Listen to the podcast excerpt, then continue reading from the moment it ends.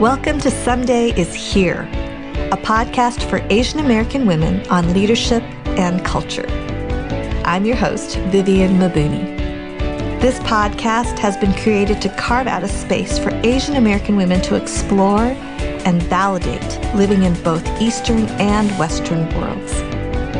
Each week, we will celebrate our heritage and highlight Asian American history my guests and I will explore our various Asian American journeys, both the parts that we are proud of and the parts that have brought pain. We'll discuss practical tips on leadership and our favorite comfort foods, of course. This is a place and a space to bring words and understanding to our shared experience living biculturally. I am so glad you're listening and look forward to your feedback. Enjoy the show.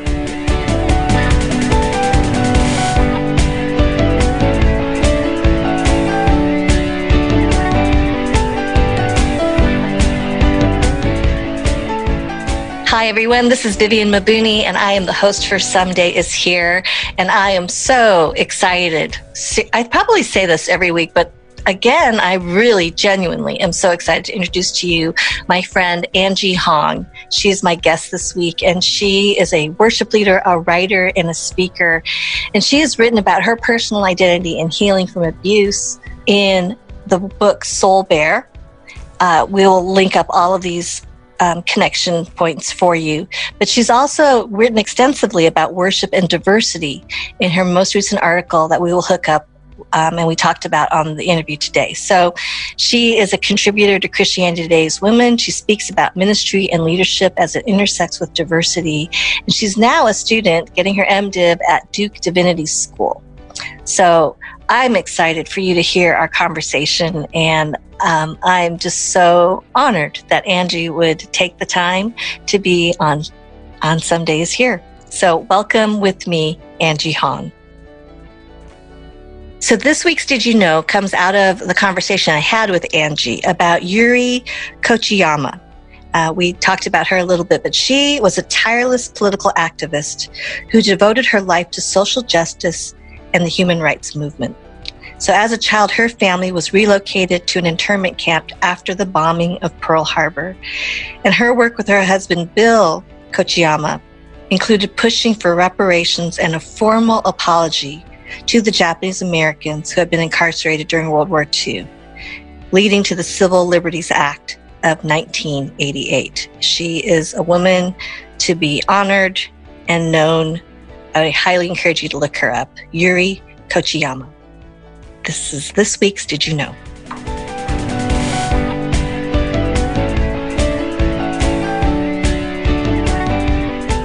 Welcome to Someday is Here in season two, and I am so excited to introduce to you today my friend Angie Hong. And she is a worship leader, a writer, a speaker. She has done some incredible, great work and currently resides in North Carolina, where she is studying at Duke Divinity School. Um, she has such a great uh, voice, both both uh, verbally as well as singing, and I am just thrilled to have her. Now, the the backstory is we actually taped this interview um, several weeks back and had a great conversation. It really was like astonishingly fantastic. And then we had technical difficulties. So we're doing it again. And so now I get to see Angie's face and I wish you could see her beautiful face. But Angie, welcome to Someday is Here. Thank you for having me again. We'll, we'll, try to recreate the magic of the first time. Oh my goodness. It was so magical. And so, if anything, I get to see you again. And life has changed dramatically since last time we talked. So, we'll talk about all of that. But, Angie, maybe to start off, let's figure out how do we know each other and how did we connect? And then I would love to hear your whole story and all that stuff. So, go for it. Well, I think we had followed each other on the socials, and then we mm-hmm. have a common friend, Amena Brown. Oh, um, yes. Who is, yes. We're, we were both friends with, and then she kept telling me, "You need to talk to Vivian Mabuni. You need to talk yes. to Vivian. Every time I would talk to her about like the loneliness of being an Asian, or I just feel like all alone and isolated, she'd be like, "You, you need to talk to Vivian." and she was and saying the same thing to me. She goes, "You need to meet Angie. You need to meet." Yes, so both sides. So yes, yeah. And then we finally met up in Chicago at um, some event. Was it the Justice Conference? Or you had oh, come wait. up. Yes, no, no, no. Yeah. What happened was we actually first time met in LA because you were here with Amena speaking at a conference. Oh, so yeah. I got to meet you, meet you for the first time and sat in your, you had like a breakout session with Amena about publishing. Yes. So we met in human. That's what my preschool daughter used oh, to say, in human, right? Yes, but then yes, I got to, I was invited to speak in Chicago. So then yes. we got to meet up and we got to eat food. We got to laugh until we cried. We we were cry- we were laughing so hard for no reason, and then we started crying, and we couldn't so stop. I know, and now we're bonded together. it's so good. So good. great. Oh, so fun. Well, it's fun to see you, and it's been fun to follow your journey. I know that when we were talking in Chicago at the mm-hmm. time, you knew that transition was, you know, in place, and now you're in North Carolina. So back to the South. So, okay, so for the listeners, mm. because I already know the story, you need to share your story about your your ethnic journey and kind of your growing up journey, and just bring us up to speed to where you yeah. where you grew up, and then um, yeah, mm-hmm. how you are back to the South again. Yeah, well, even though I was born in San Jose, California, I mostly grew up in Atlanta, Georgia. And so I'm the first Southeastern Asian on your podcast, aren't I? I think so, something like that, yes. All right. So, anyway, Southeast. So I grew I, I'm a Southern person. I'm from the South.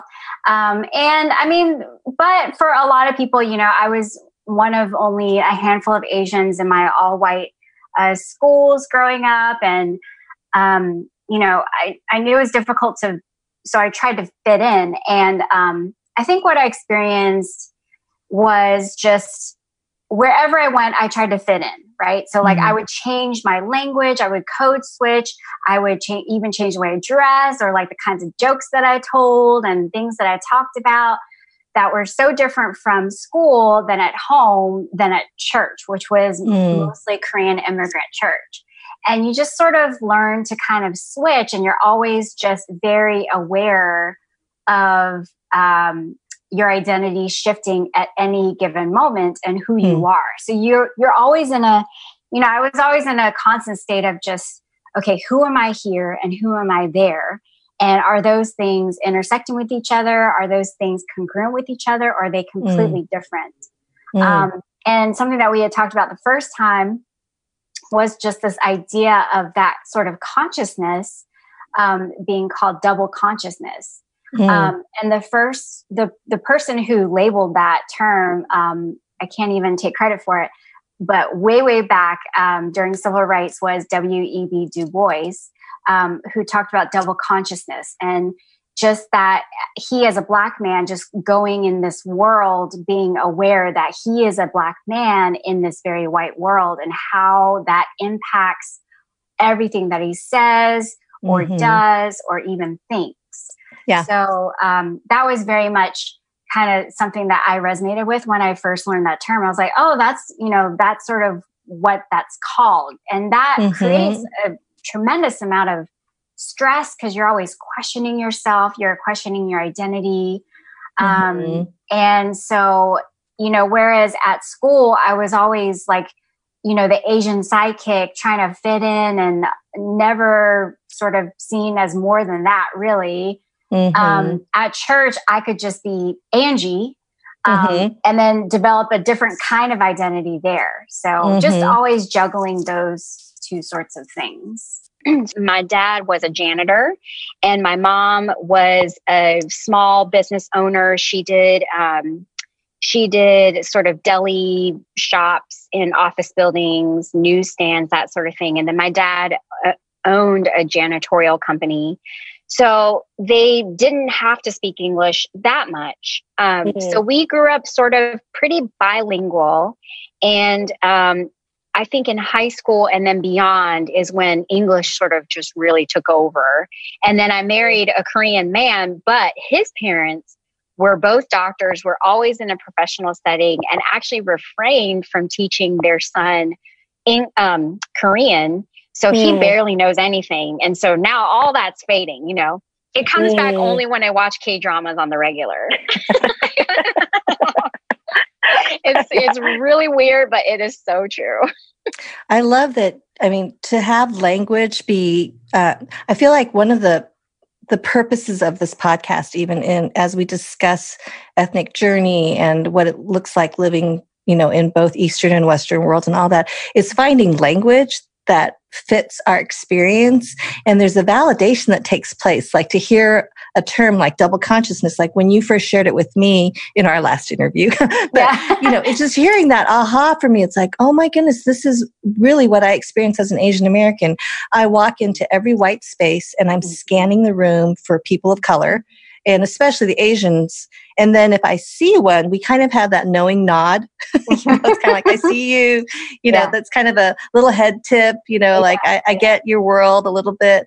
Or yeah. it's even, um, I realize that when I watch a choir, you know, mm-hmm. I'm looking for the person that looks like me and my eyes keep returning back to that person. So there's just that mm-hmm. wanting to make that connection and just that constantly like scanning the bookshelves, scanning yeah. the conference brochures, scanning media, scanning to find those connecting places and having to live kind of um, even like you're saying, changing the way we speak or dress. Like when I'm in a white environment, I need to be a lot more um, um, outspoken you know, like mm-hmm. uncomfortably mm-hmm. so to kind of get my ideas in edgewise, you know, get my mm-hmm. thoughts in words in edgewise. Mm-hmm. But with mm-hmm. Asians, I need to kind of hold back a little bit more and allow, you know, people who are older and more experienced yeah. to share first, you know, so there's That's this awareness, right. right? So, yeah. And, and just to kind of like pause just in that moment, you know, where you're doing the scanning and you're looking for things and you're scanning the brochures. I mean, think about the the extra layer of consciousness, but also kind of stress that puts on your mind and your body. Mm. There's a certain level of distraction that can happen. And also, I wonder if some part of that is searching for, for a glimpse of home or, mm. or some sort of comfort or safety in that space. Right. And, um, that's really important uh, to have. And you know, I know that when I walk into spaces when I see nobody, I, I, I almost like have to put the guard up until I, until I feel okay to let it down. Mm. You know, but when I see somebody that's like me that has either gone before me or is used to it, I feel a lot better. Mm-hmm. You know, um, mm-hmm. but it's learning really to, I think ethnic journey is really learning to sense in that moment what is happening Mm. And those are like the markers of your ethnic journey is when you Ooh. Come into realization of those things. That is so good. Okay, so keep going, Angie. That is so well put. So you grew up in Atlanta. Is that right? Atlanta? Mm-hmm. Handful of Asians at school. Yeah. Korean immigrant church. Yeah. Um, when were you, when did you start to kind of wrestle with this uh, the challenges and the double consciousness? And I mean, when did you start to enter into that journey for yourself? That's a great question. I think when we first, so I grew up in Atlanta and then I met my husband um, in Ohio, of all places, um, and he's Korean. I was like, honey, I'm Korean in Ohio. Like, I mean, you you found know, each other. I was like in Atlanta. I don't know. anyway, um, so we found each other. We got married, and then I moved to North Carolina for his schooling, and um, we were just really burned out with the Korean church. And I think a lot mm-hmm. of people experience might experience this. Just there's a lot of need, um, very few resources, lots of stress, and we were just giving all of our time. And um, we just wanted to go somewhere and chill. mm. So we mm. decided to join a pre- predominantly white church. Um, and I think when I was at school, there was always church where I felt more at home, where I could feel more like myself. Mm-hmm. But then at church, I felt the the least amount of safety. You know, mm. I, I walked in thinking, all right, we're all God's people. Hallelujah. Like PTL. and then you walk in and you're like, okay, racism. Right. You know, like somebody will make a comment or be like, "Oh, your hair looks so Asian today," and you're like, "I don't even know how to take that." Right. Um, you know, and then like every time I played music, somebody would say like, would pinch my cheeks and say like, "Oh, you look like a little China doll" or something. And oh, um, wow. so that's where I experienced the most amount of racism, where you're not supposed to. Um, mm. And I think that's where I kind of really woke up to like, all right, I need to I need to really understand what's going on here. And mm-hmm. to really understand what's going on, I need to understand who I am in this space and mm. what what I am to people and how people perceive me and others that look like me. Yeah. I think that's when I really started to go into things like um, like racial dynamics and uh, ethnic identity and race. Mm-hmm. That's when I started to really get involved with that. Wow. So did I mean obviously you're experiencing it yourself yeah. and you know note to the non-Asians listening please don't ever pinch anybody's cheek or touch their hair just the public service announcement or say that we look like a china doll. Um, yeah. anyway, but for those that are listening who are Asian like oh yeah, been there that's the right. yeah, I can share my version of that same kind of story. But for right. you was it just did you have friends of color that kind of helped you or did you, were you reading on your own like what did that journey look like for you to kind of awaken to this whole um, other it's almost like another world really like to understand american history in light of injustice mm-hmm. et cetera et cetera like what was that like for you um, well i i started a um, I helped to pl- start another church. And um, that church is really committed to this like inclusion and diversity. And um, as a part of that, we all, all the leadership had to go um, to racial equity training. Oh. And I oh. think that's when that was like mandatory for all the leadership um, mm. which I highly recommend, especially in this day and age. It just makes sense. Yeah. Uh, but so we all went and um, we all went and um, I, that's where I really learned to put names to things that I was experiencing. And then mm-hmm. that's when we built sort of the US history from the ground up, uh, from the non victor side. So, like, if mm. history is told by the victors, the people who won, who are the people that lost and how do we include that into the history so we start with like indigenous history and then we go into slavery we go into like immigration border thinking um, all, all that stuff and so you just sort of get to learn you get to relearn history, you know. And mm-hmm. I, I grew up in Atlanta. I mean, we have a huge mountain made out of stone with like Confederate carvings. I used to go to frat parties with my friends with a Confederate flag just flying high over with, you know, and we'd mm. be just drinking,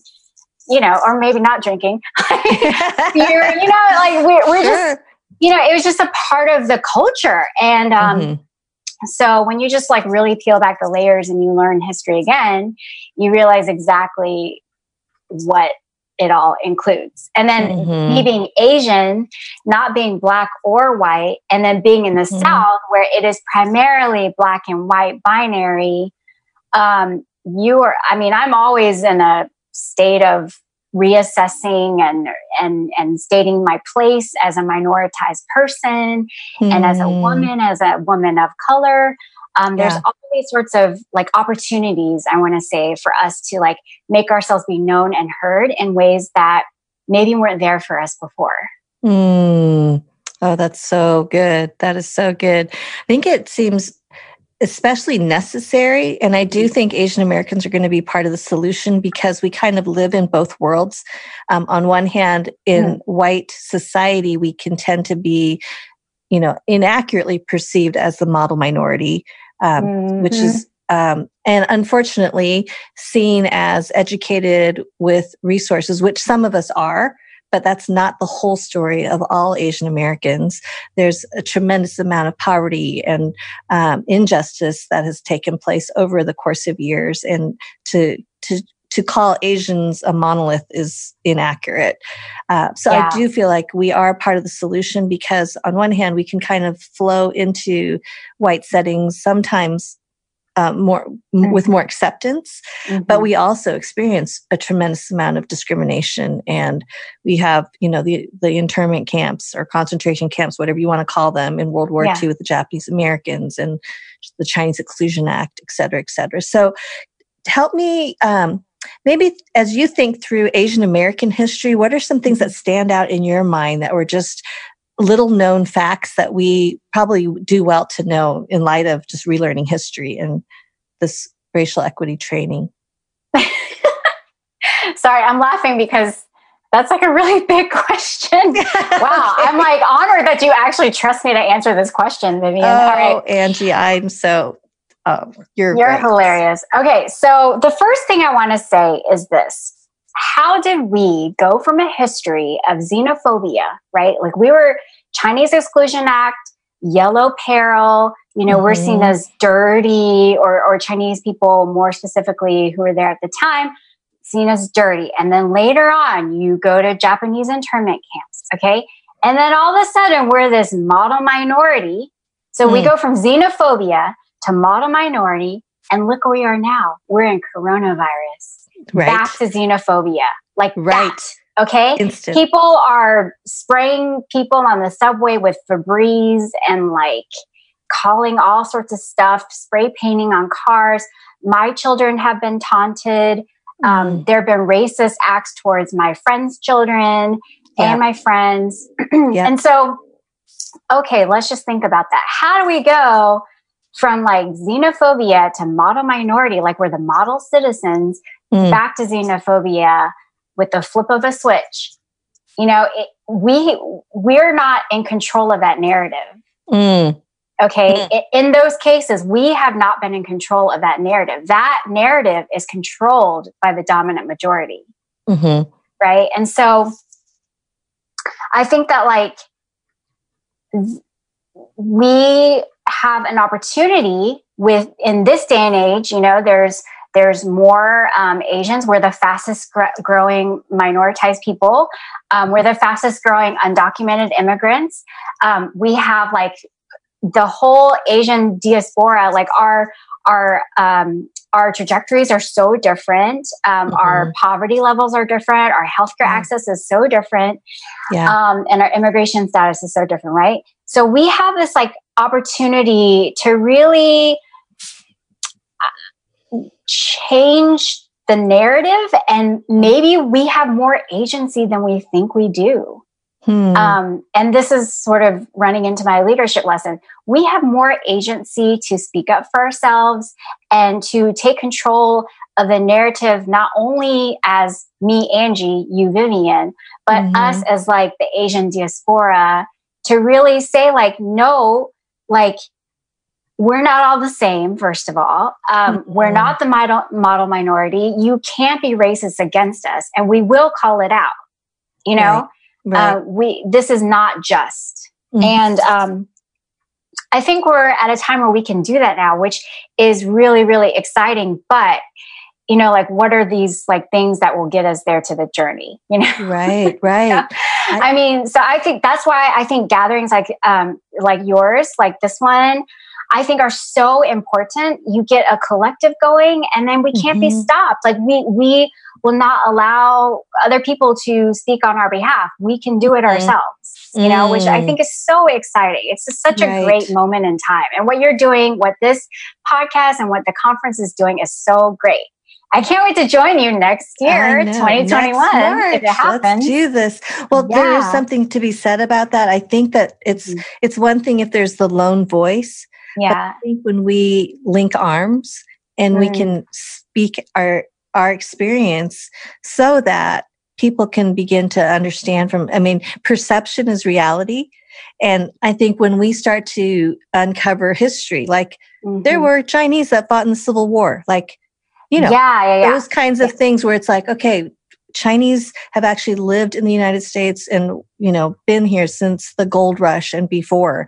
You know, there yeah. are Filipinos that came to, I believe it was the Louisiana coast in the 1600s, something like that. So it's yep. like there's just, there's so much more, but that perception and that reality changes when we have accurate information.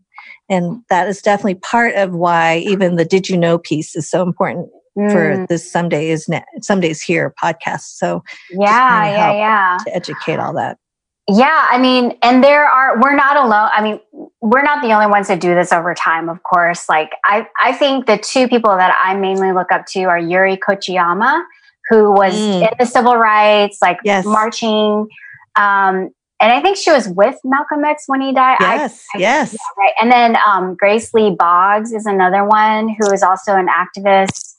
And I think like there's just there are people that are just these hidden gems of people mm. that go before us. And um, I went to the Civil Rights Museum this past um, summer, finally in Greensboro, North Carolina, where the civil rights mm. movement started at the lunch counter with four wow. men doing a sit-in. And I looked at the wall of people that got arrested from all the sit-ins. Okay. Um, and there's this one Asian guy, and I'm determined to find out who he is. Yes. And I was like, oh, like even back then, like there's there are people that stood alongside other people mm. of color that look like us, that have our heritage. And yeah. we have to claim that ancestry. We have to continue that, and mm-hmm. we have to mm-hmm. know who these people are. Right. Um, yeah. So I'm excited. We're at a really good moment in time. I think. It is. It's kind of it is an exciting moment because we have um, social media. We have all of the advantages of people getting the word out when there are things that racist things that take place. Like I yeah. think growing up, I didn't realize about Vincent Chin, and mm-hmm. to me, it mm-hmm. feels like one of those Vincent Chin moments where there is um, a fear, like mm. those out of work auto industry men were afraid. And Vincent Chin wasn't even from Japan. He wasn't right. in the Japanese auto industry, but these men felt threatened and he felt other. And so they beat him to death. And I think that that's where, with this whole coronavirus thing, there's this sense that Asians are being picked on because of yeah. fear, even though they have nothing to do with it. Like you were born in California and I was born in Wisconsin, you know, the middle of the country. yeah. And yet we would, we could very potent, we could very easily be mistaken for or seen as the cause of the coronavirus. And, you know, that kind of, um, yeah. Fear that takes place, I think, even for us to go out and pick up our groceries. Like it's, this is not a time to cough out loud in public as an Asian. Mm-hmm.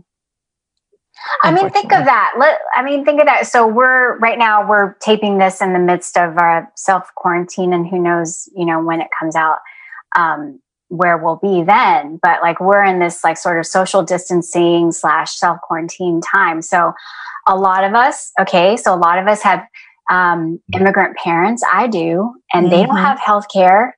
Um, mm-hmm. And my dad is immunocompromised. So that whole situation is going on. So there's like access, elderly, immunocompromised. And then my children, um, I fear, I mean, I don't fear for them as much getting sick as they do being racially bullied. Yes. And then for me, I've got like my husband has to go to work every day because he's a doctor.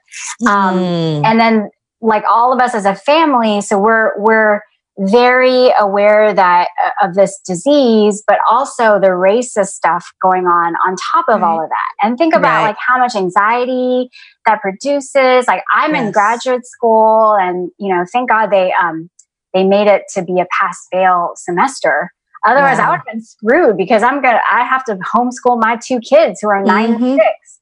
So yeah. you, there's just multiple stresses going on, and Asians unfortunately have to think about violence yeah. towards them yeah. for being Asian. Right, right. This is these are very, very odd, and well, we've just never had anything like this in our whole lifetime. Yeah, nothing that that's been anything close to this. Like we will actually, this will be, this moment in time will be written in history books. Right.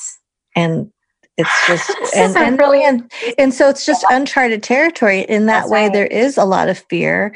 And it is a time for us to um, hopefully be voices of reason as well as mm-hmm. truth Mm-hmm. And um, I love that that is part of it. So, okay, so okay. we are all over the map, which is know, wonderful. Sorry. I know, no, no, this is so great. So, I would love. I mean, you kind of mentioned the leadership lesson. Can you kind of unpack a little bit more leadership lessons, things that you would say, things that you would want your kids to even be aware of, the north stars of leadership in this time?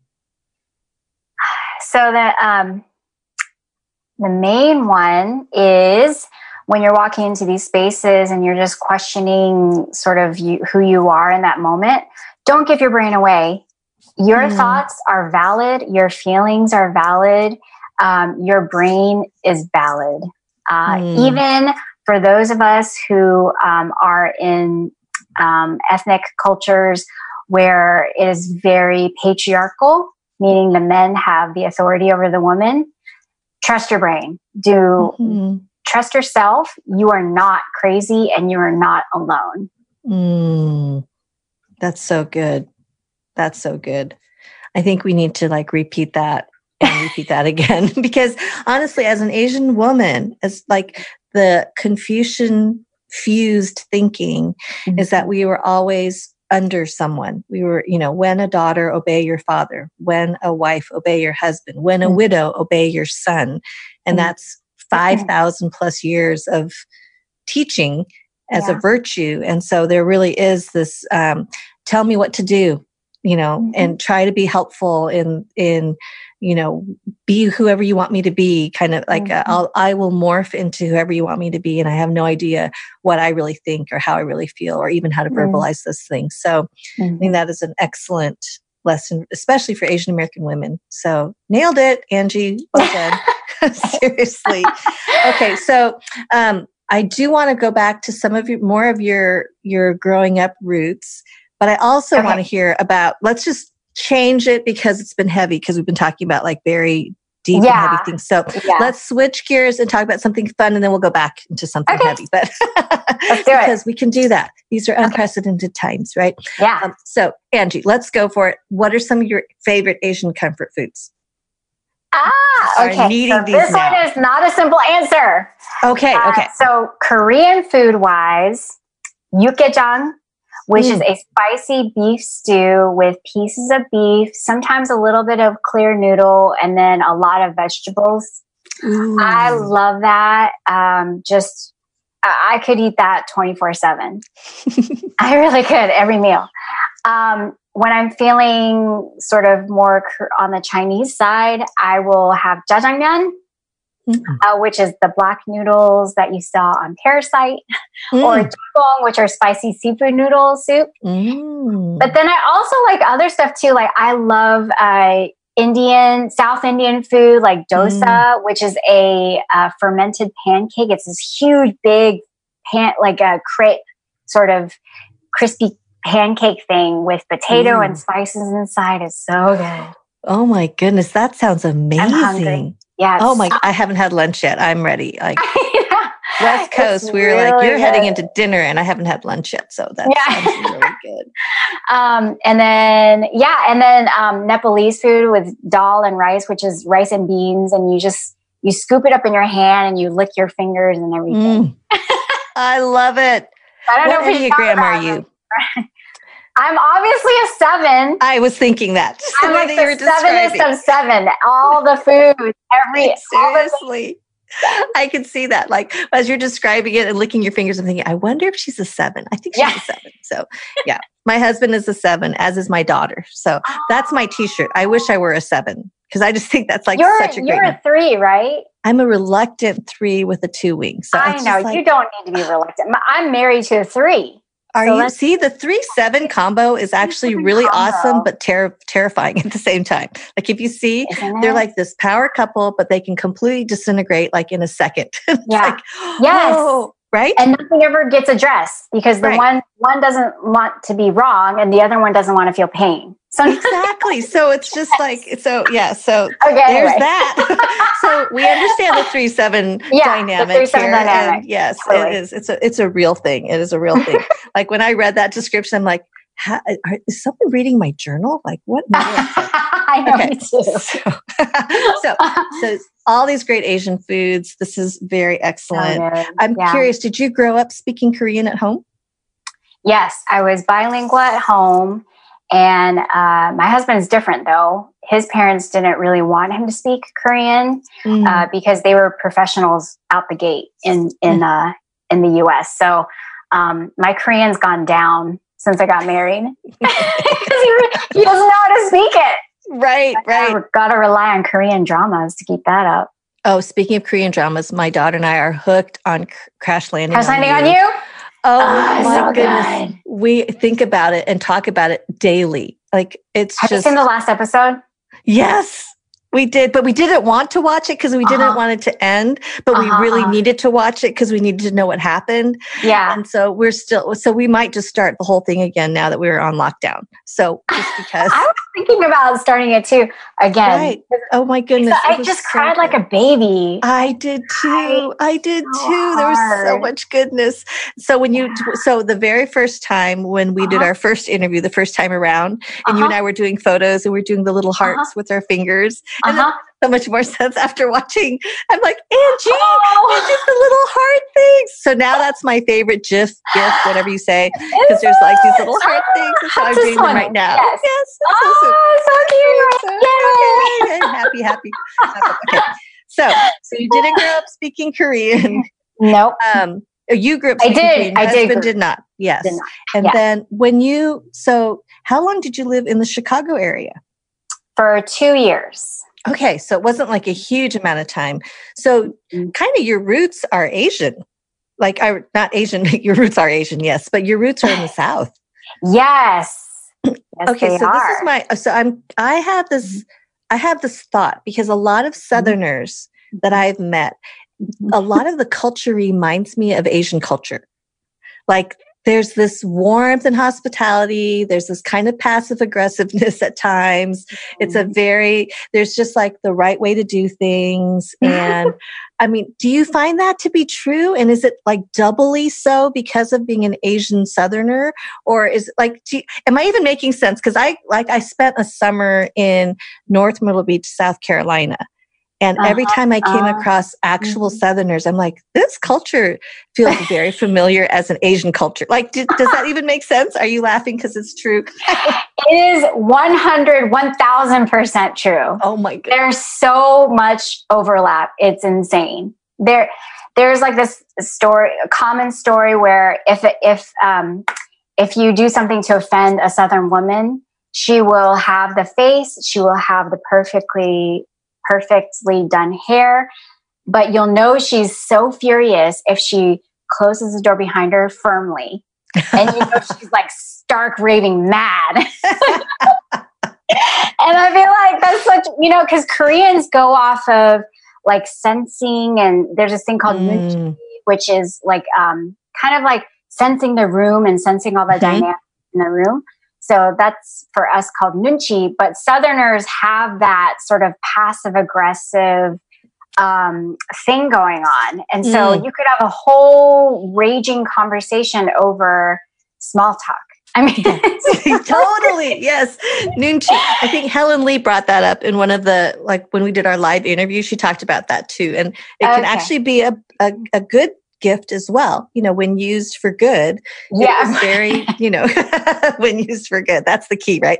But when used for good, it's like there's just a, an awareness of others and a sensitivity to others. Yes. And it's realizing life is not always about me and my life. And there's just, but when used for evil, it can be um, well, it, it just gets confused for miscommunication, which mm. in a Korean drama, it seems to always work out.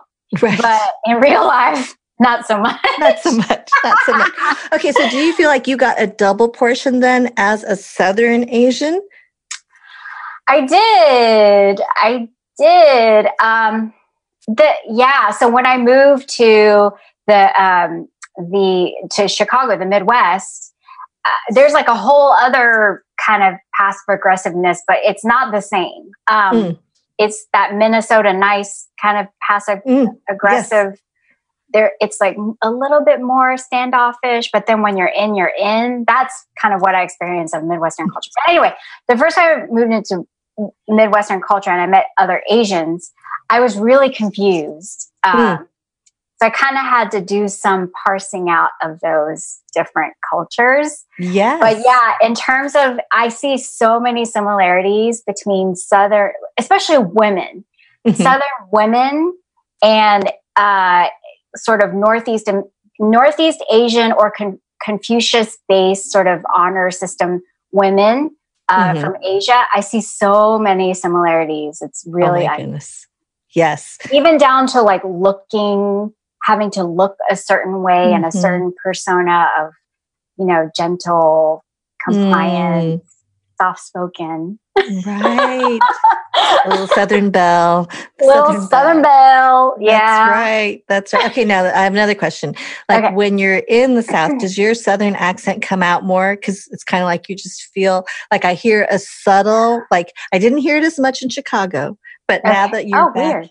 Yes, I don't know. I mean, I don't know. Do you find it coming back more for you when you are in the South? I don't notice it, but I do tend to take on I don't I no, I don't notice it at all. I mean, in college, I used to have it pretty bad because all my roommates were from Savannah and I lived with them for four years. And I had a really thick Southern accent. And mm. if you talk to my college friends, if I talk to my college friends or friends growing up now, they'd be like, What happened to your Southern accent? It's like all gone. Mm. I'm like a complete Northerner to people down here. That's so interesting. this is that morphing thing, right? I know. Cross cultural. Yes. Cross cultural. Oh, yeah. well, it's actually really refreshing because I think we tend to lump people. Like we tend to lump all Koreans are like blah, blah, blah. Or we tend to yeah. all Asian women are like blah, blah, blah. And it's just yeah. not true. And I think Asians across the country mm-hmm. experience very different worlds. And even Asians that have grown up with a lot of Asians around them versus what part of the country, um, just yeah. their experiences are so different. So we can't just assume that someone who looks like us is going to come from the same you know, like mm-hmm. same experience. So even for my transracial adoptee friends who mm. grew up you know, mm. in white homes, in white mm-hmm. communities, their experience as an Asian American woman is very, very different than someone who grew up in Chinatown or yeah. Koreatown or Little Vietnam, you know, so.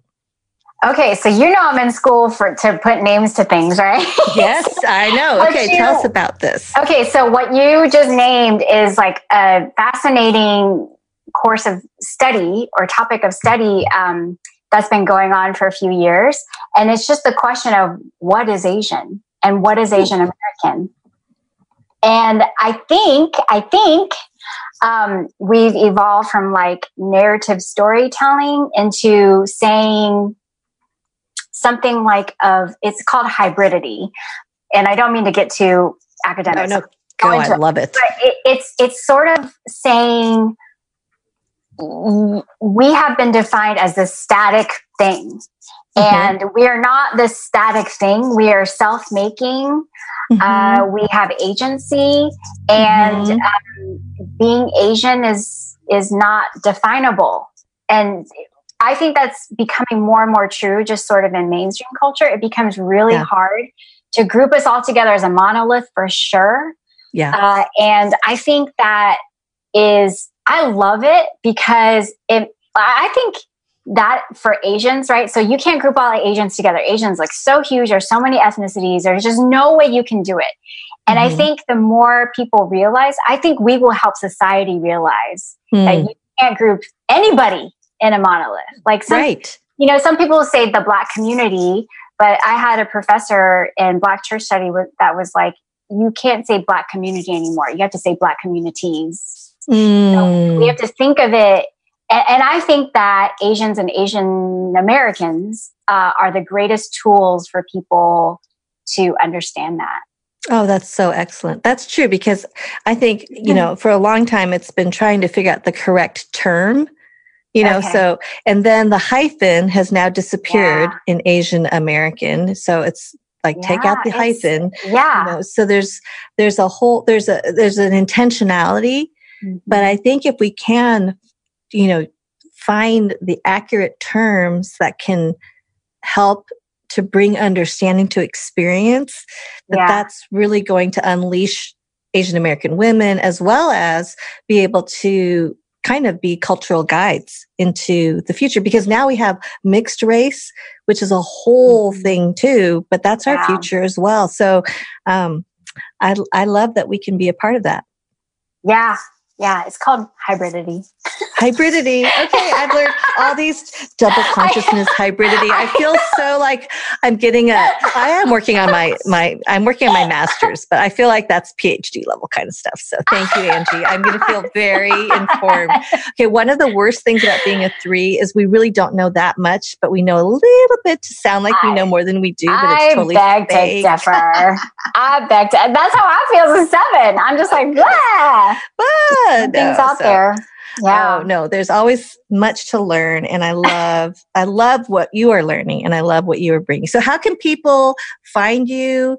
Um, I know in the last interview that we had, which we'll yeah. refer back to forever and ever now, Angie, but you had most recently written an article about mm-hmm. how it's unfair for um, white churches in this mm-hmm. case, you know, to have a lone single person of color be the cultural guide to all members of, you know, all minority groups.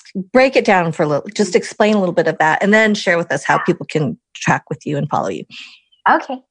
So I wrote an a online piece for a magazine called Faith and Leadership, and basically, um, I talked about it. So there are a lot of organizations who hire your your token person of color um, to be the face of diversity um, in order to have diversity.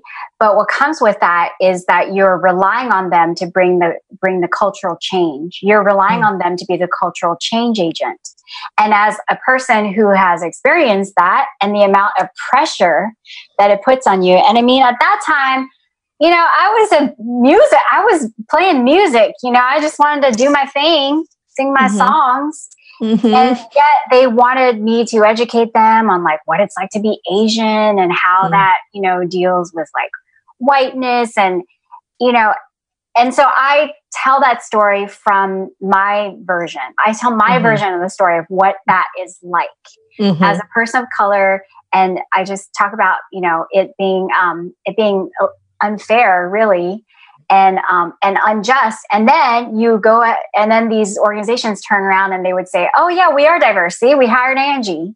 Mm-hmm. And so it's like they use me. You know, I felt mm. I felt used, um, yeah. whether they meant to do it or not. So I talked about the, all these different dynamics um, um, in this article and how you know you they expected me to be a part of the main culture without changing the culture, but wanted me to be to the culture change agent and the face of diversity at the same time.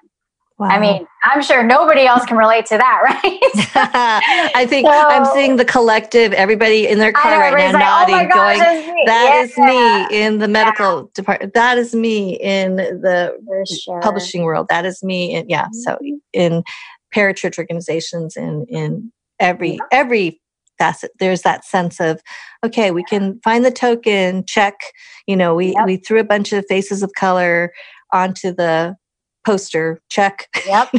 Yep. So so that's what I wrote about, and then um, and then after that interview, the first interview, um, since then I've written another. I wrote another super short piece for an educational nonprofit online called um, Chalkbeat.org, and I wrote about racism against um, students, uh, Asian students in schools. So mm. I don't know if mm. that's yeah, that's just something out there during the I during the it. coronavirus stuff.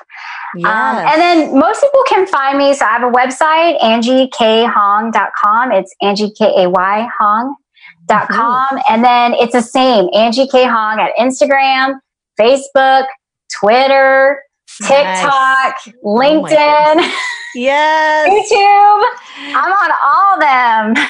That's so great. I'm so glad. And everyone go find Angie, hunt her down. And we'll try to connect up some of these articles too, because I think these are going to be oh, great, great, resources during this time. And okay, perfect. Um, yeah, I love it. Thank you so much for taking time and again. It's been my joy, though. Seriously, Angie, just to be able to have more time with you and me too. Appreciate the technology that allows us to be on both coasts in this very moment yeah. and be able to talk with each other. So, thank you thank for being on the podcast. Yes, definitely. Thank you. Thank you for joining us this week on Someday is Here. If you've liked what you've heard, please take a moment and subscribe to the show so that each new episode automatically downloads to your device every week. And thank you for sharing this podcast with your friends. We would love for you to rate and review the show so that others can find out about us. A special thank you to the brilliant team that makes Someday is Here possible. The Someday is Here logo is designed by Jocelyn Chung. The original music is by Joseph Patrick with Passion Net Productions. Show notes on the website are by Vicki Fan. The sound engineer is Aaron Kretzman. The director of design and website designer is Kenny Wong. And the executive producer is Chantel Reynolds. Have a great week, and we look forward to you joining us again for another episode of Someday is here.